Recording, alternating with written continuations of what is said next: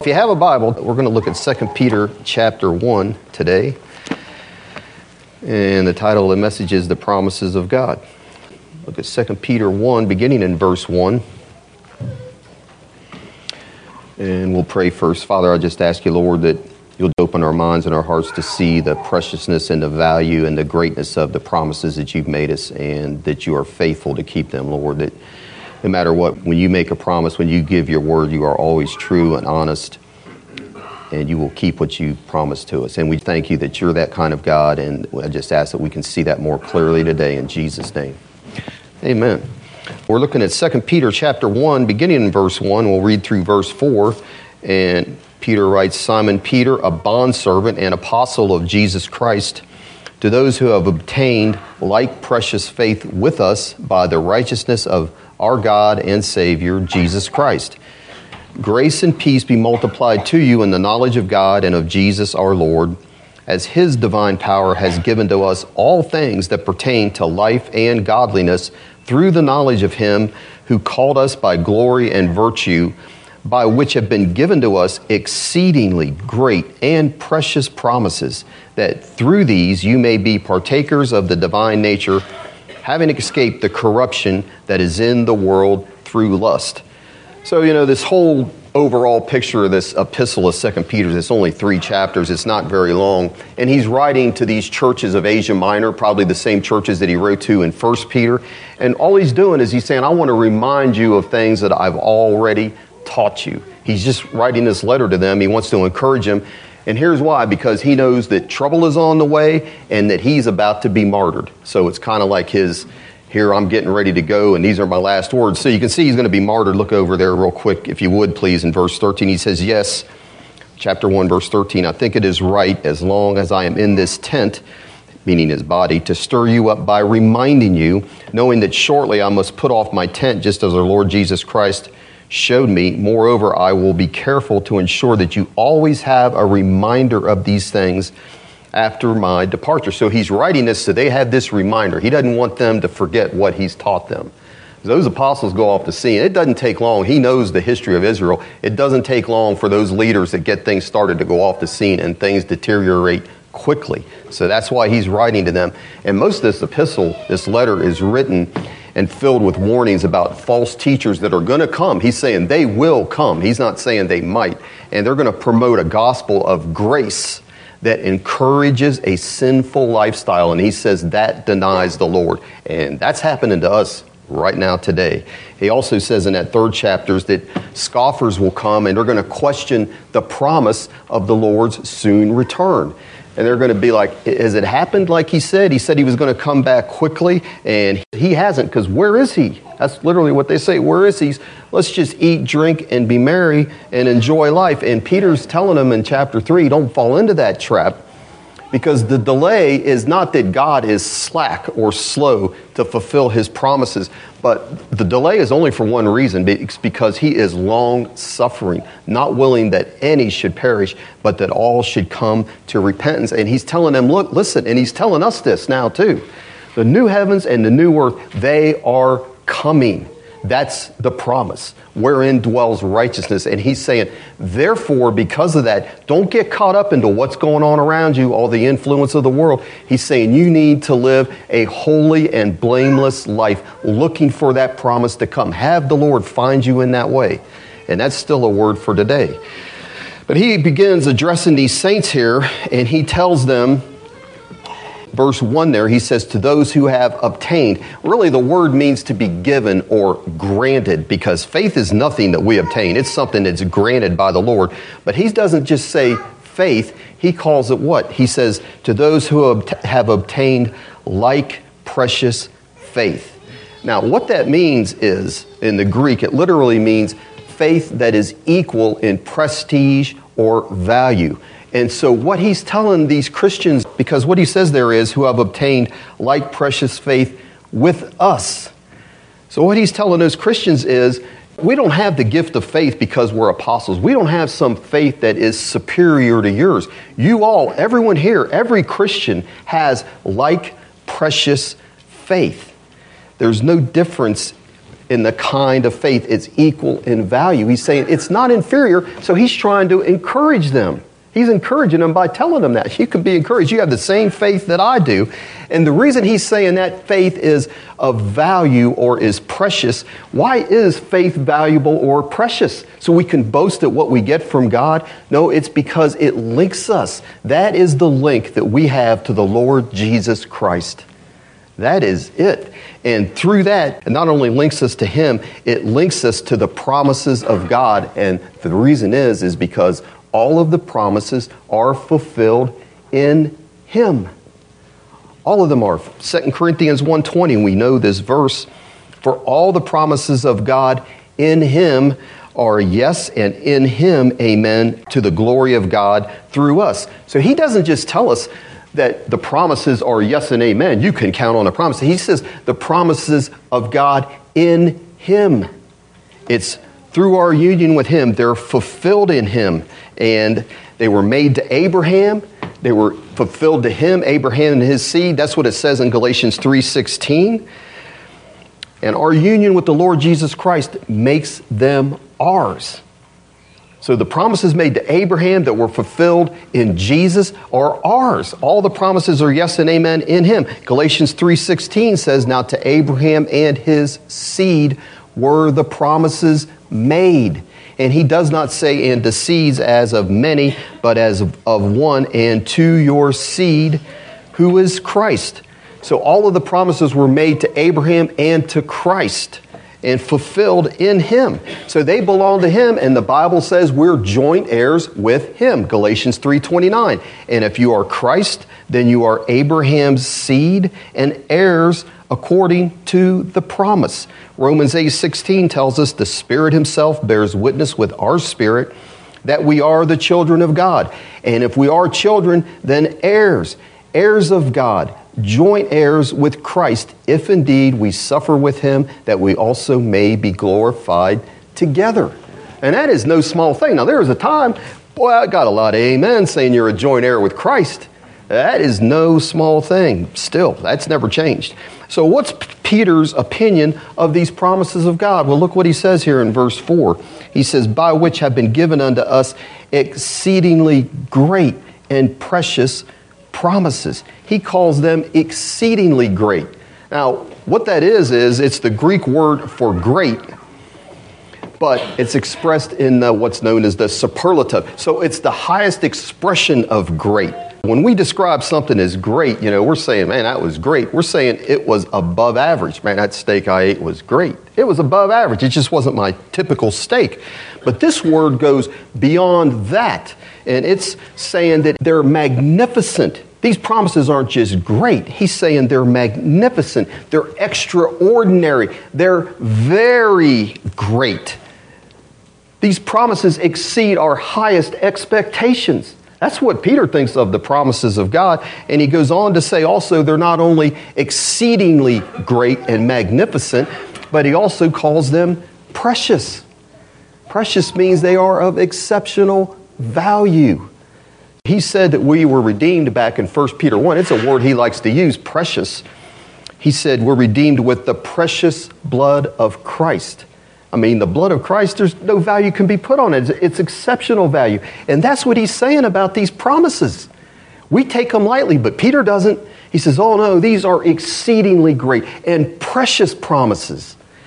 And we're linked up to them through our faith. So he's telling us here, he's saying they come to us and they're fulfilled through the divine power of God.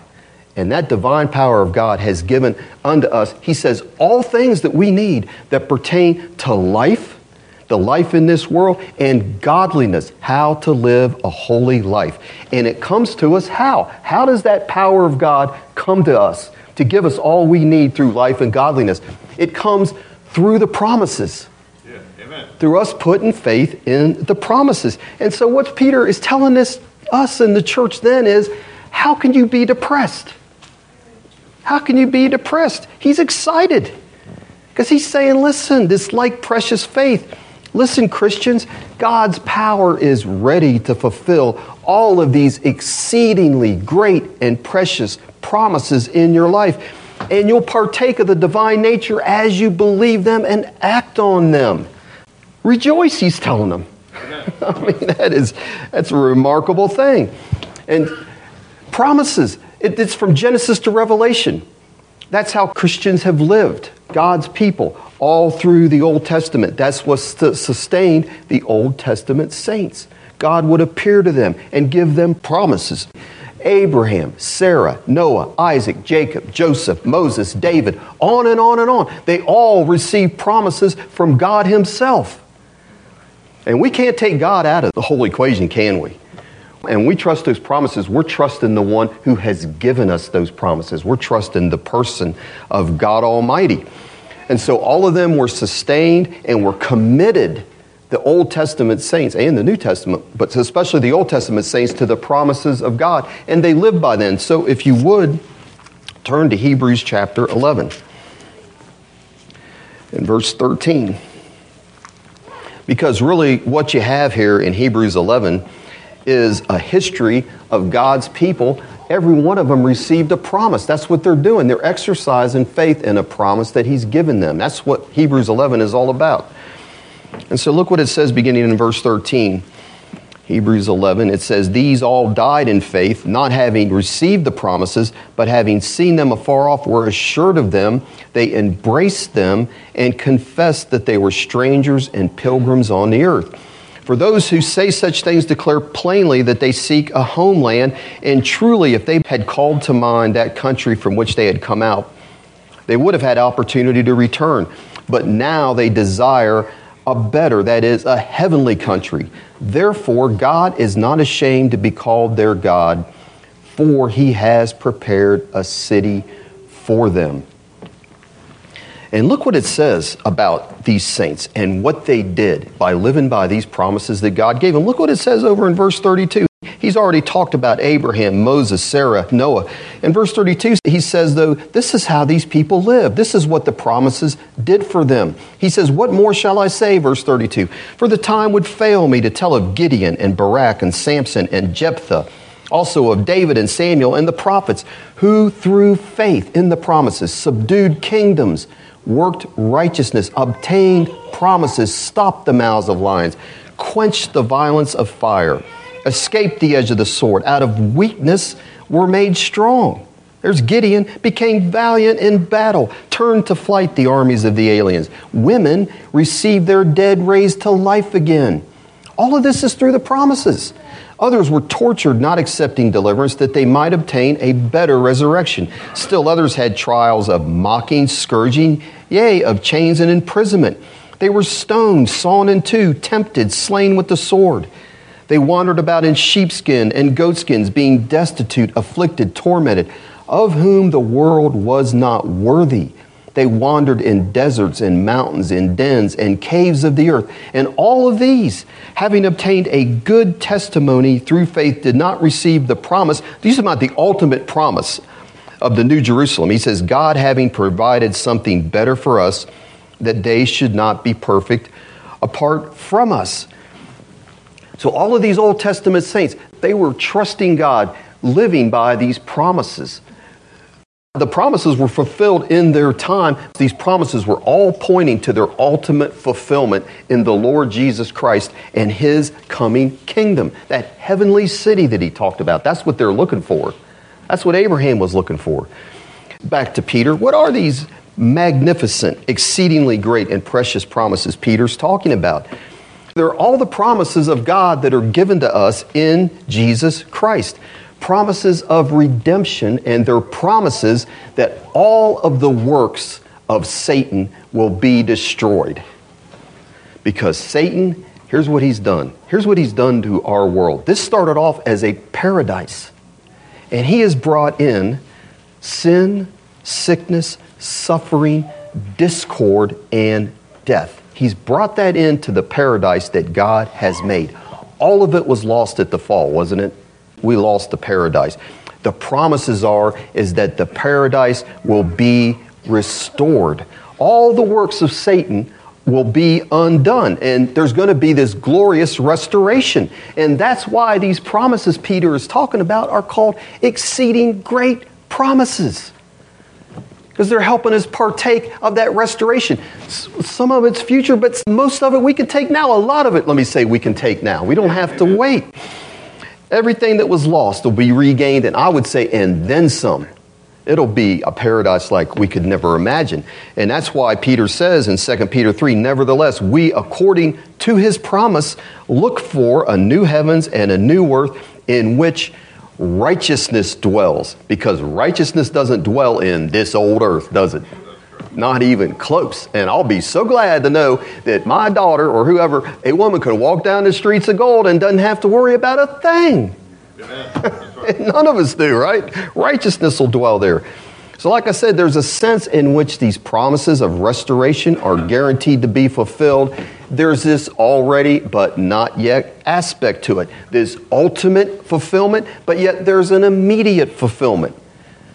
So we can rejoice. Here's what's going to happen ultimately when you get to the book of Revelation. Revelation 21:3 says this, John writes, I heard a loud voice from heaven saying, behold, the tabernacle of God is with men, and he will dwell with them. They shall be his people, and God himself will be with them and be their God, and God will wipe away every tear from their eyes.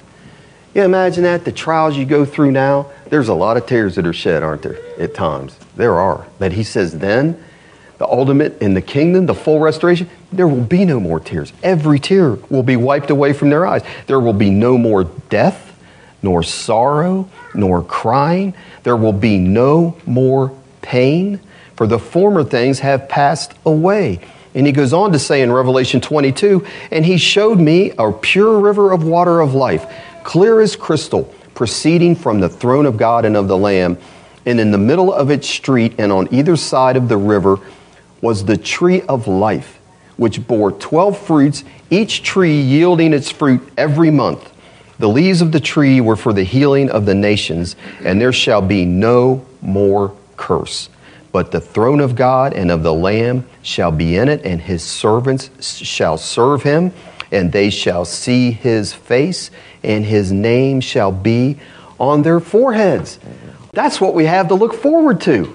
Those promises. And he's saying, knowing that, we need to be living holy now so we can partake of that as God's people. I mean, I can't imagine a greater blessing. We won't know until it happens, but we will see him, it says, face to face. Face to face. Can you imagine that? Seeing the Lord Jesus Christ face to face, no longer by faith? Oh man, that'll be something else. But what about the here and now? Back in 2 Peter 1, I don't think Peter's here is just talking about only about the promises of the future, but promises of the present. Because in verses 3 and 4, he doesn't say he will, if you look in verses 3 and 4, he doesn't say he will give us all things that pertain to life and godliness, but that he has given to us. And those precious promises, he says, verse 4, by which have been given unto us exceeding great and precious promises. We clearly know the New Testament clearly teaches that God has promised for the now eternal life, forgiveness, healing, deliverance, victory over sin, his presence, the Holy Spirit, the supply of our needs, the assurance of our salvation, guidance, wisdom, peace, joy, and I could go on and on and on. Those are all things that will be in the kingdom, right? But we can have them now. They're promises for the here and now. We don't have to wait for that. The question, though, is, are we living by those promises? Are we living by those promises? Are those promises precious in your sight? Are they precious in your sight? Do they thrill you that God's given us those promises? What he said.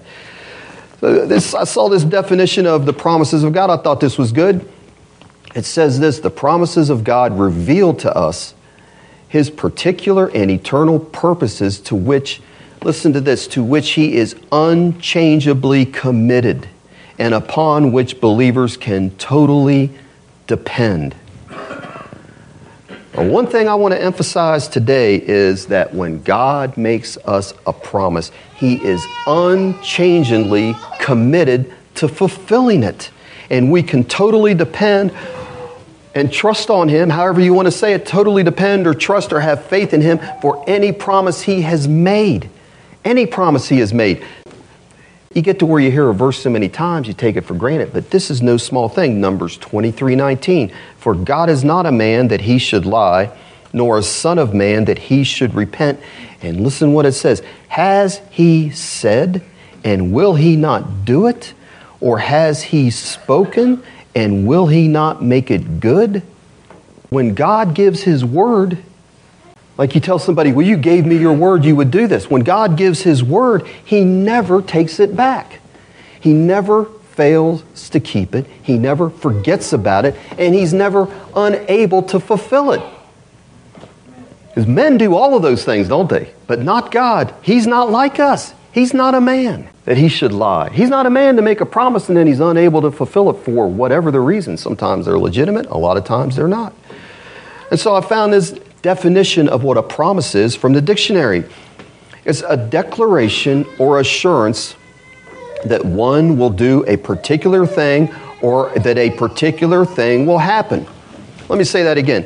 A promise is a declaration or an assurance that someone will do a particular thing or a particular thing will happen. Synonyms of that word, synonyms means words that mean the same thing. Listen to this.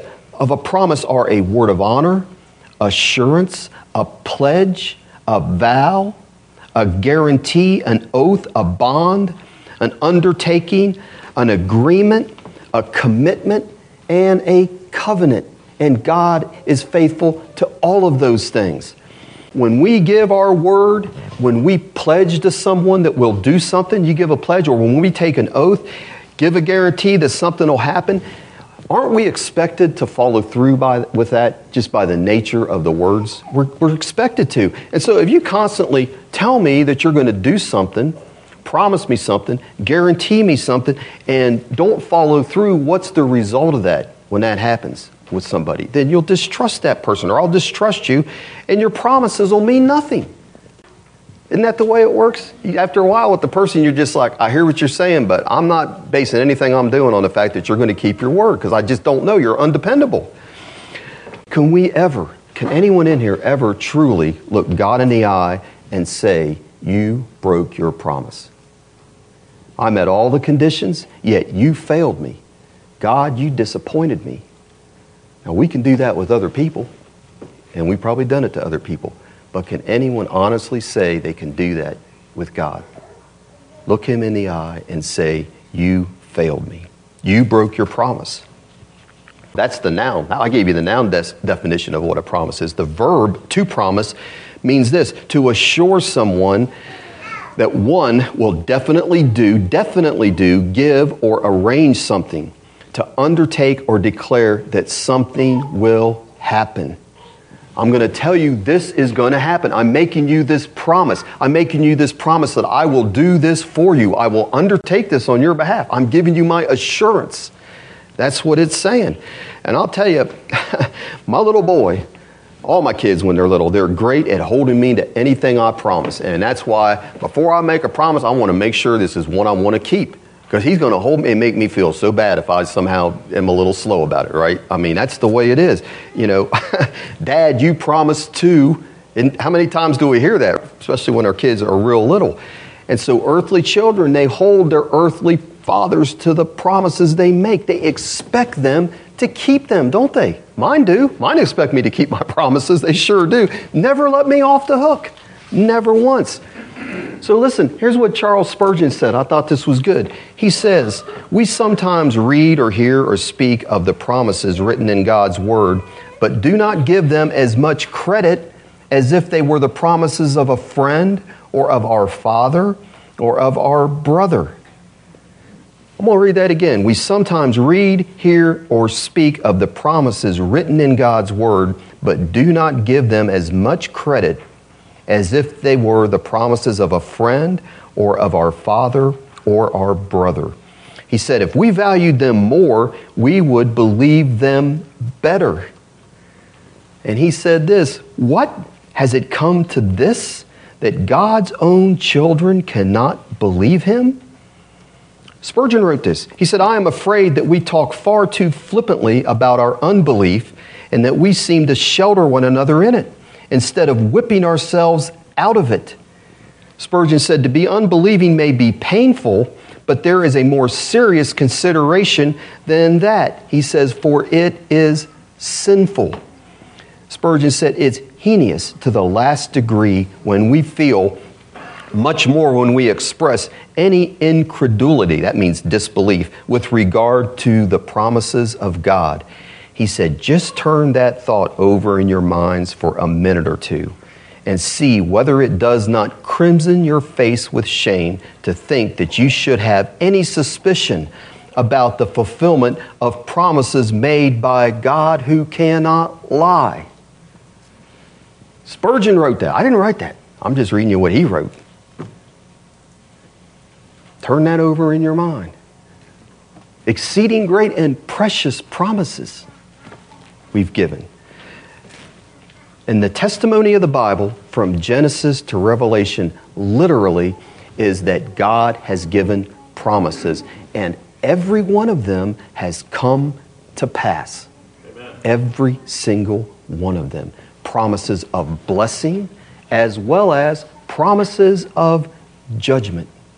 Because we can count on God's word as sure truth. Do you know there's really not an Old Testament word for promises? It's just He gave His word. That's what it is.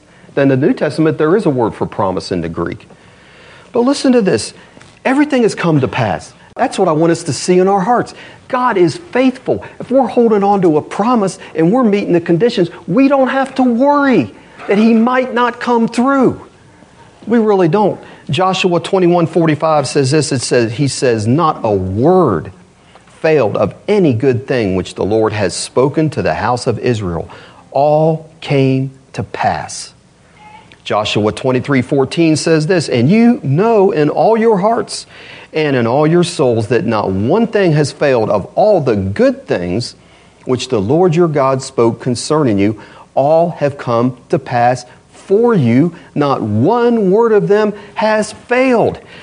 Now that should get a little reaction here. Not one thing of all the good things He's telling them that God has promised you, not one thing. He says no good thing will He withhold. Isn't that His promise to them? Now you got to add the next part, to them that walk uprightly. You have to be walking uprightly. Does that mean you have to be perfect? Mm-mm. But you can't be God speaking to you about something and I'm not going to deal with it. You can't have that, can you? Living in sin, we know that. You know, you might have repented this morning. I don't know. And you're right with God. And you can have confidence with Him. But I like the NET translation of Joshua 23:14 that I just read you. Listen to this. The NET version says, you know with all your heart and being that not even one of all the faithful promises the Lord God made to you is left unfulfilled. Everyone was realized. Not one promise is unfulfilled. Every promise of God has always been fulfilled. Amen. That's what God's word says. You don't have to take my word for that. Yeah. You can take God's own word for that. And the testimony of the saints of the Bible. Plus the testimonies we hear here every week. 400 years later, after Joshua said everything has been fulfilled concerning Israel. And you know, Solomon was the pinnacle of the kingdom. There was peace and rest. They had the most land they ever had. Things were looking good at the peak of Solomon. And the whole thing was, it was a type of the kingdom that's coming in the millennium with the Lord Jesus Christ reigning, right? The problem is Solomon was a man and failed. He needed a redeemer. It's all pointing towards Jesus. He has to be the one that is going to usher in everything. Man always fails. That's what the Old Testament teaches us. But listen, 400 years later, wise King Solomon said this when he was dedicating the temple. He said, blessed be the Lord who has given rest to His people Israel according to all that He promised. He says, there has not failed one word of all His good promise, which He promised through His servant Moses. And I could go on and on and on about God always fulfills His promises. That is the living God we serve. He is, as Bosworth says, He's an honest being. He is a person. He's a being. And He's honest. He is. He's an honest being. Well, I could go through however many examples where God gave His word and fulfilled it through the Bible, more than you can look at in a year. But I would like us to look at, if you would turn back to Genesis 28, I want us to look at something here in the life of Jacob. Genesis 28, and beginning in verse 10. So Jacob has been sent by his parents up north to Laban. Send him away, go up there and live and find you a wife. And Jacob, I don't believe Jacob's saved at this point. But look what happens. Look in Genesis 28:10. It says, now Jacob went out from Beersheba and went toward Haran.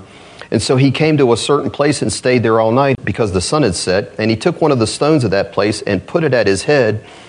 And he lay down in that place to sleep.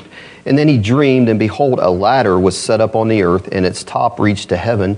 And there the angels of God were ascending and descending on it. And behold, the Lord stood above it and said, here's his promise that he makes to him. And he says, I am the Lord God of Abraham, your father, the God of Isaac. The land on which you lie, God promises, I will give it to you and your descendants. Also your descendants shall be as the dust of the earth. You shall spread abroad the west and the east, to the north and the south, and in you and in your seed all the families of the earth shall be blessed. Same promise he gave to Abraham. It just moves on down the line. Verse 15, though, he says, behold, look, he says, I am with you, and I'll keep you wherever you go, and I will bring you back to this land. God promises, I will not leave you until I have done what I have spoken to you. Jacob's not even saved. And yet, Jacob goes on to say this. Look what it says in verse 16. He says, then Jacob awoke from his sleep and said, surely the Lord is in this place, and I did not know it. And he was afraid and said, how awesome is this place? This is none other than the house of God, and this is the gate of heaven. And then Jacob rose early in the morning, took the stone that he had put at his head, set it up as a pillar, poured oil on top of it, and he called the name of the place Bethel, house of God. But the name of that city had been Luz previously.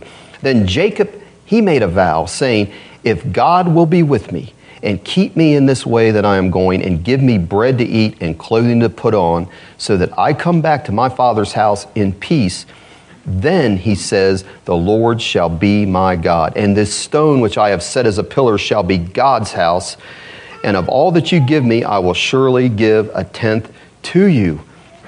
He's not saved, but he makes this vow. He says, if God will keep his promise, then the Lord will be my God. But God is faithful to his promises. What did he promise Jacob? He says, I'm telling you, Jacob, you're going into a bad place. You don't know it yet. And he says, I'm promising you, I will keep you. And he does keep his word. He keeps Jacob. So turn over to chapter 31. So Jacob goes through all the 14 years of serving Laban, being ripped off, getting deceived by Laban. God's doing a work in him. And look over in chapter 31 and verses 22 to 24. So God said he would keep him. And Jacob goes to leave Laban with his daughters that are his wives and all of his stuff. And it says, and Laban was told on the third day, Genesis 31:22, that Jacob had fled. And then he took up his brethren with him and pursued him for 7 days' journey, and he overtook him in the mountains of Gilead. And here's where God is faithful to his word. It says, but God had come to Laban the Syrian in a dream by night and said to him, don't you touch Jacob. He says, be careful that you speak to Jacob neither good nor bad.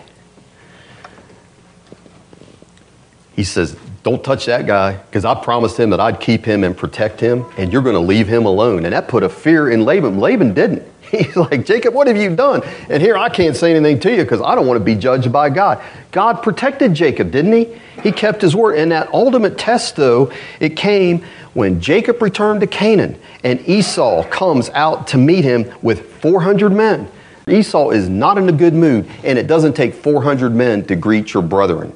In other words, he's coming out. It's vengeance time. He's coming out to have vengeance on him. So look in the next chapter over, chapter 32, and look what happens. Verses 6 to 12, and it says this, and then the messengers returned to Jacob, saying, we came to your brother Esau, and he is also coming to meet you, and 400 men are with him. So Jacob was greatly afraid and distressed, and he divided the people that were with him and the flocks and herds and camels into two companies. And he said, if Esau comes to the one company and attacks it, then the other company which is left will escape. And then Jacob said, oh God, here he prays, oh God of my father. He's not yet his God. He can't pray that yet. O God of my father Abraham and God of my father Isaac, the Lord who said to me, return to your country and to your family, and I will deal well with you. He says, I am not worthy of the least of all the mercies and of all the truth which you have shown your servant. For I crossed over this Jordan with my staff, and now I have become two companies. Deliver me, I pray, from the hand of my brother, from the hand of Esau, for I fear him, lest he come and attack me and the mother with the children. For you said, I will surely treat you well and make your descendants as the sand of the sea, which cannot be numbered for the multitude. And we all know, without reading the whole story, but that night he wrestles with the pre-incarnate Christ. And what is he wrestling about? God changes his heart that night. That's when his name is changed to Israel. He prevailed with God. And he sets up an altar when he goes back to God, the God of Israel, his God now. It becomes no longer his father's God and his grandfather's God, but his God. Yeah, but God kept his word, because when Jacob wrestled with him that night, he's wrestling with him over what's going to happen with Esau. He's faithful. He changes Jacob's heart. He put Jacob through that long trial, gave him that promise, and did a work in him that whole time to bring him to a place of repentance and change. Peter said what? That by those exceeding great and precious promises, we become partakers of the divine nature. And that's what happened with Jacob. Yeah, he partook of the divine nature. Not only changed Jacob's heart, but in faithfulness to his promise that he gave him when he came to that land, he changed his brother's heart. Because by the time his brother came and met him, his brother's got a smile on his face. And Jacob says, seeing your face is like seeing the face of God. Because he's seeing this is an answer to prayer. And God, did he fulfill his promise to Jacob? Did everything he said, didn't he? Yeah. Kept his word. We can trust that. And then what about his son Joseph? He received a promise too, didn't he? Two dreams he got, Joseph did, when he was a young boy. The first, he told his brothers. He said, I had this dream that God gave me. And it was about, we were out in the field and binding our sheaves. My sheaves stood up tall.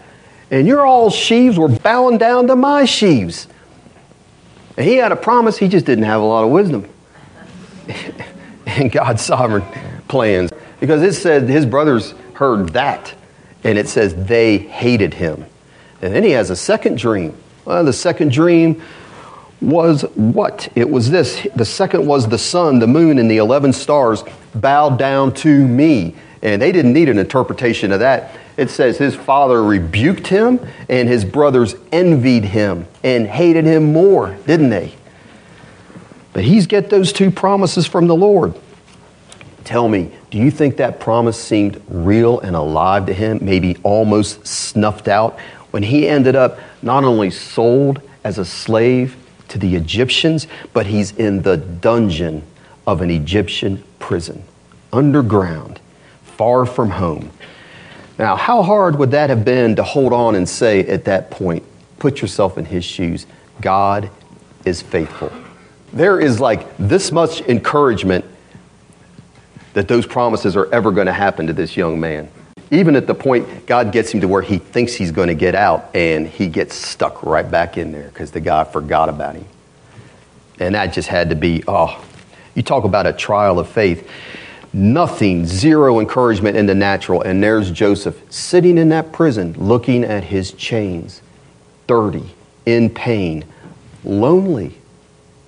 That's how he would have been, tempted to say, well, I had that promise, I had that dream, but I guess I'm the exception. I guess God has judged me.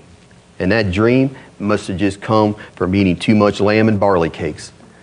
And maybe I'll just lay down and die. You tell me he wasn't tempted to think that. I think he was, but he didn't. He held on to that promise that God had given him somehow. And God kept his word to Joseph, didn't he? Because he always does. It doesn't matter what the circumstances look like. If he's given you a promise, he will fulfill it. He doesn't say what's going to happen between the time the promise comes, like Brother Hamilton always used to say, he'll put you through the ringer till the fulfillment comes, but the fulfillment will come.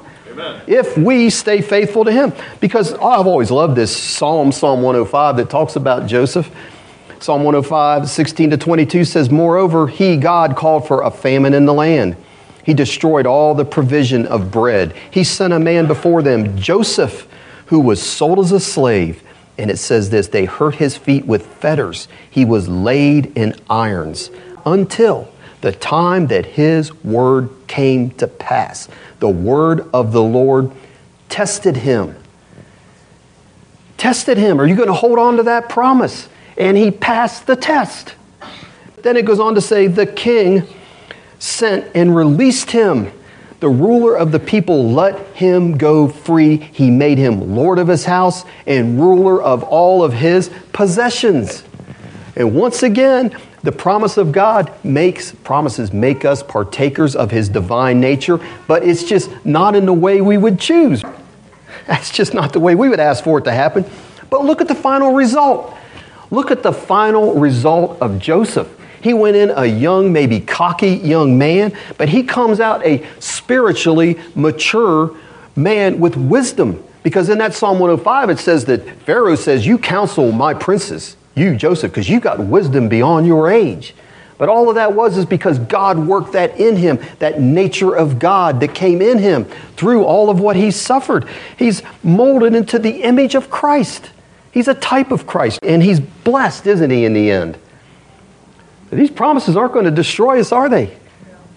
They're great and they're precious. And Peter understood that. And that's why he wrote in 1 Peter 1, he says, in this you greatly rejoice, though now for a little while, if need be, you have been grieved by various trials, that the genuineness of your faith, faith in the promises is what he's talking about, being much more precious. There's that, Peter loves that word, being much more precious than gold that perishes, though it is tested by fire, may be found to praise and honor and glory at the revelation of Jesus Christ, whom having not seen you love.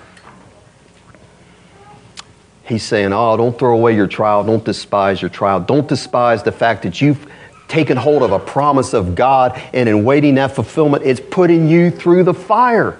He's saying you're going to come out of that ahead, is what Peter is saying. And when your faith is tested and found approved, he's saying the result of that and the work he does in you and the joy you'll have in seeing God's faithfulness, he's saying that's much more precious, more valuable than gold itself, than anything you could imagine. That's what he says. We struggle sometimes that the promises, they seem too good, and we just see too many failures. They don't seem like they work. And can God really be trusted, Mr. Preacher, like you say? And it's like I told you, it doesn't matter what I say, does it? That's right. It doesn't matter if I get in the trial and I fall off the deep end next week. It only matters what God says, doesn't it? Amen. That's right. It's what God says that counts. And that's why I'm reading a lot of scriptures today, because faith comes by hearing the word of God, and our faith needs to be in him. Let me ask you, if I came up to you after church, I had an envelope all sealed up and handed it to you, and I said, don't open it till later, but I'm telling you, it's got $1,000 in there. I know you had a need, and I wanted to help you out. If I did that, would you hand that back to me and say, oh, I don't believe you. You don't have $1,000, and you wouldn't give it to me. Now, he said he wouldn't do it. Yeah. Would you do that? Nobody would do that, right? I'd just say, no, I don't believe you. I don't even think you have $1,000. You hand it back to me, and I'd say, no, I give you my word. God is my witness. Nope, still don't want it. Well, if you did that to me, I'd be insulted. Didn't want my envelope, but you wouldn't. You'd take the envelope, and you'd take that envelope based on my promise to you. It's sealed. You don't know what's in there. It could be Monopoly money. It could be a bad joke. You take that money fully expecting that money to be in there. You'd trust my promise, wouldn't you? You would. Back in 1926, way back then, little Johnny Sylvester was the guy's name. He got kicked in the head by a horse, and he got an infection, and he was laying at home in his bed dying. And the New York Yankees were playing the St. Louis Cardinals in the World Series. And his father sent an urgent telegram to the Yankees requesting an autographed baseball from Babe Ruth. 2 days later, an airmail package comes. One's autographed the entire Cardinal team. They're a humble bunch.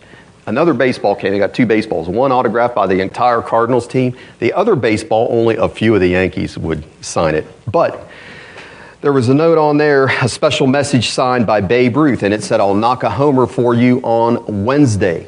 Promised the kid that. And what a promise. And Wednesday came in that World Series game. Babe Ruth not only hit one homer, he hit three homers in that game. Three homers that day. The boy recovered from his illness and lived to be 74 years old. What an amazing person Babe Ruth was. Makes a great promise. He kept it, and the boy was healed. What a man, right? But here's what you never hear about. Babe sent him a follow-up note. "To my sick pal." And it was dated Game 6 of the World Series. He says, "I'll try to knock you another homer, maybe two today." Guess what? No homer. The Yankees lost not only the game, but the series. Oh, Babe, he couldn't do it twice, could he? He promised. He couldn't do it. Numbers 23:19 would say this of the Babe. "Babe is a man, and he can lie or be mistaken. He has said, but he could not do it. He spoke, but he could not make it good." But it can never say that of the Lord, can it? It doesn't say that, because every word that God has ever spoken has come to pass. And he's backed every promise up by his oath. Turn to Hebrews chapter 6, if you would. Hebrews chapter 6, beginning in verse 13. Look what it says. It says, "For when God made a promise to Abraham," there's a promise he made, "because he could swear by no one greater, he swore by himself, saying, 'Surely blessing I will bless you, and multiplying I will multiply you.' And so, after he had patiently endured Abraham, he did what? He obtained the promise." It says, "For men indeed swear by the greater, and an oath for confirmation is for them an end of all dispute."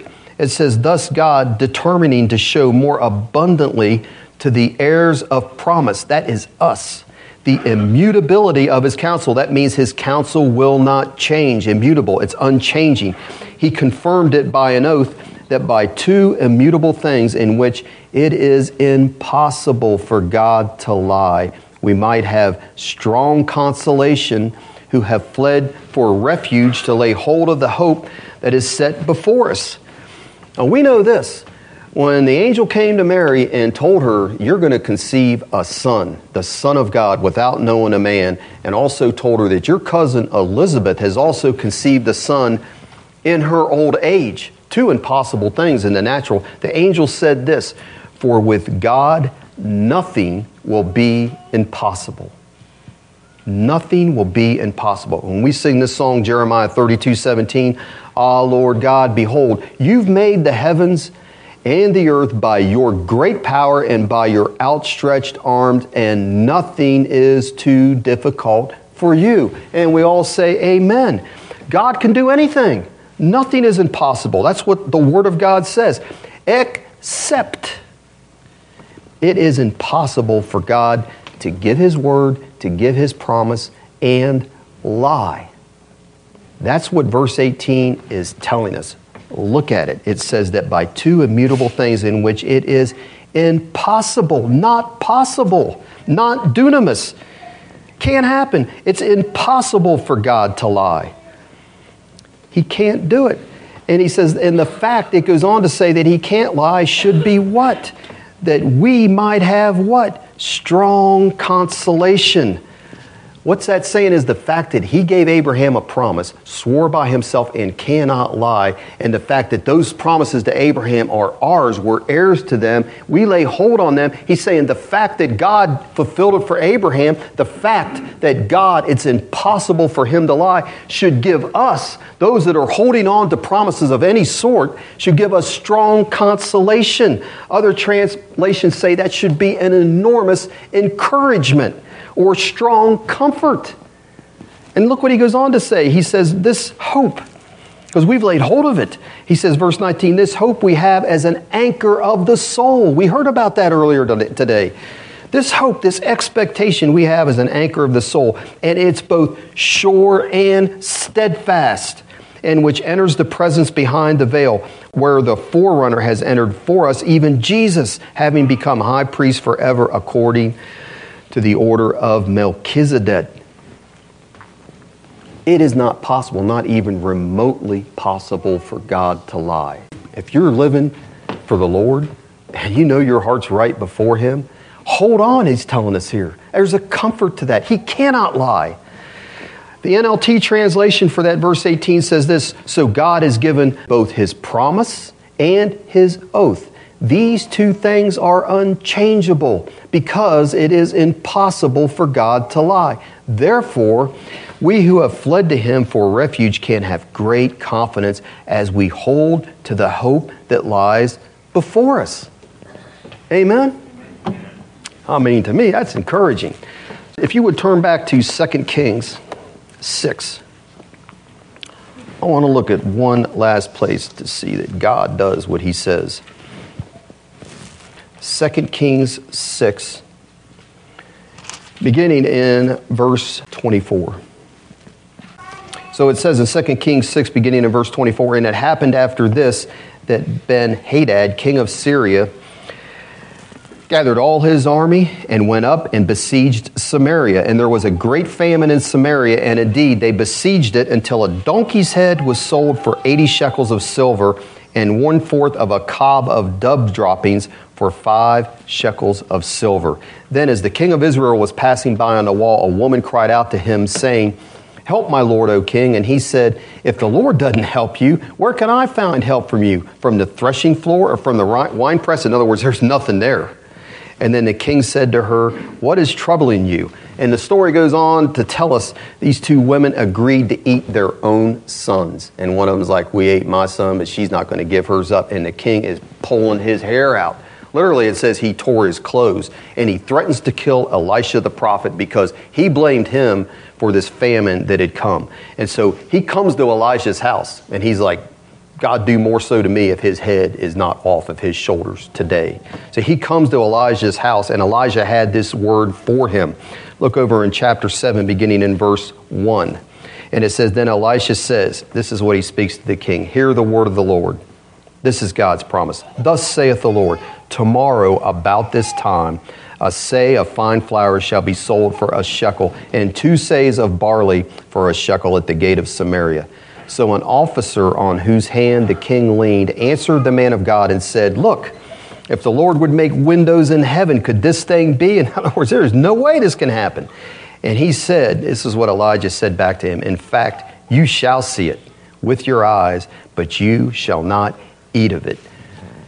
So again, without reading all of it, 4 lepers decided they're staying outside the city at the gate. And they're like, if we sit out here, we're going to die of hunger. If we go into the city of Samaria, there's no food there, we're going to die of hunger. They're like, we may as well take a chance. At least they got food over there in this Syrian camp that has laid siege on the city. We'll go into the camp, and if they kill us, they kill us. But if there's a chance, they might feed us. And at least we'll live. Either way, we're going to die if we stay here or go inside the city of Samaria. What do we have to lose? So they arrive at the camp, and guess what? There are no Syrians there. Look at verse 6. It says this, "For the Lord had caused the army of the Syrians to hear the noise of the chariots and the noise of horses, the noise of a great army. So they said to one another, look, the king of Israel has hired against us the king of the Hittites and the king of the Egyptians to attack us. Therefore," this is the Syrians, "they arose and fled at twilight and left the camp intact, their tents, their horses, and their donkeys, and they fled for their lives.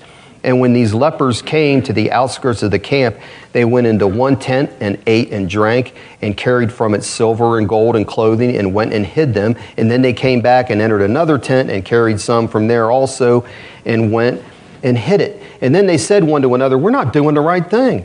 This day is a day of good news, and we remain silent. If we wait till morning light, some punishment will come upon us. Now, therefore, let us go and tell the king's household. So they went and called to the gatekeepers of the city and told them, saying, we went to the Syrian camp, and surprisingly, no one was there. Not a human sound, only horses and donkeys tied and the tents intact. And the gatekeepers called out, and they told it to the king's household inside. And the king thinks it's a trick. He's like, I'm not going to fall for that trick and go there. But his servants convinced him. They say, listen, we don't have anything to lose. Let's just send one guy and the last horse we have that can even walk and let him go check it out. And so here's what happens. Look down in verse 14. Therefore they took 2 chariots with horses, and the king sent them in the direction of the Syrian army, saying, Go and see. And they went after them to the Jordan, and indeed all the road was full of garments and weapons which the Syrians had thrown away in their haste. So the messengers returned and told the king. And then the people went out and plundered the tents of the Syrians. So a seah of fine flour was sold for a shekel, and 2 seahs of barley for a shekel, according to the word of the Lord. Just like he promised, it happened. Now the king had appointed the officer on whose hand he leaned to have charge of the gate. But the people trampled him in the gate, and he died, just as the man of God had said, who spoke when the king came down to him. And so it happened just as the man of God has spoken to the king, saying, 2 seahs of barley for a shekel, and a seah of fine flour for a shekel, shall be sold tomorrow about this time in the gate of Samaria. And then that officer had answered the man of God and said, Now look, if the Lord would make windows in heaven, could such a thing be? And he had said, In fact, you shall see it with your eyes, but you shall not eat of it. And so it happened to him, for the people trampled him in the gate, and he died. And all I can say is, God is faithful to his promises. He made a promise, and they are like, there is no way. The guy's like, you got to be kidding me. There is no way. If God rained it all down from heaven, this still couldn't happen. They'd been under that siege and then that famine for so long. He's like, I don't believe it. Unbelief. I refuse to believe it. And so God gave 2 promises, didn't he? He gave 2 promises. He says, no, this is what's going to happen. And it happened exactly like he said, didn't he? And he also told this man, here's what's going to happen to you. So I'm saying God promises blessings. His goodness will come if we're on the right side of him. But also when he makes a promise of judgment, it comes too, because it happened exactly as he said to that man. And only God can do that. The reason I'm giving these examples is that God is faithful to his promises. If he makes promises, they will surely come to pass. That's what the Bible is all about. Our responsibility is what? Our responsibility is we have got to meet the conditions, don't we? There are conditions. There are conditions. And meet the conditions and trust him. Andrew Murray says this in his healing book. Faith. Faith is a confiding attitude of a child to father who counts on his love to fulfill his promises. And that's what we're talking about, faith in the promises. 1 John 3 says this, Beloved, if our heart doesn't condemn us, if we're meeting the conditions, we have confidence toward God. And whatever we ask, we receive from him because we keep his commandments and do those things that are pleasing in his sight. You don't do those things and pleasing his sight. That doesn't earn you anything. That just keeps the channel clear, doesn't it? Because there's conditions. God's not a genie. We can't live in sin and expect answers. The reason Abraham and all of these saints, it wasn't just the promises. They had a relationship with the Lord. There's a connection there, a spiritual relationship. Abraham is called the friend of God, and he grew in his faith. We'll talk about this probably next time. But there's a growth in faith.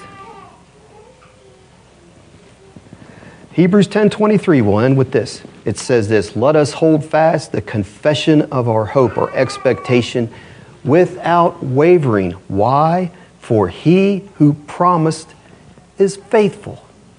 Amen? Amen. We can trust him. That's what the Bible says. That's what it's all about. Amen? Amen. Well, let's pray. And Father, we thank you, Lord, that it's in your grace and your mercy that you've given us these exceeding great and precious promises. And we thank you, Lord, that you're always faithful. You are a God that keeps his word. You'll never lie to us. And you've given us these promises in your love so that we as your children can trust you for them. And through that, Lord, you'll do the work in us that we can partake of the divine nature, which is more of a blessing than we realize. And I just ask, Lord, that you'll make all of this real, that you'll speak to your people today, and that we, Lord, will be encouraged to trust you in your promises and to hold on to them, knowing that it is impossible for you to lie to us. And we thank you, Lord, for your word and for your faithfulness and for the promises you've given us. And we thank you for all that in the name of the Lord Jesus Christ. Amen.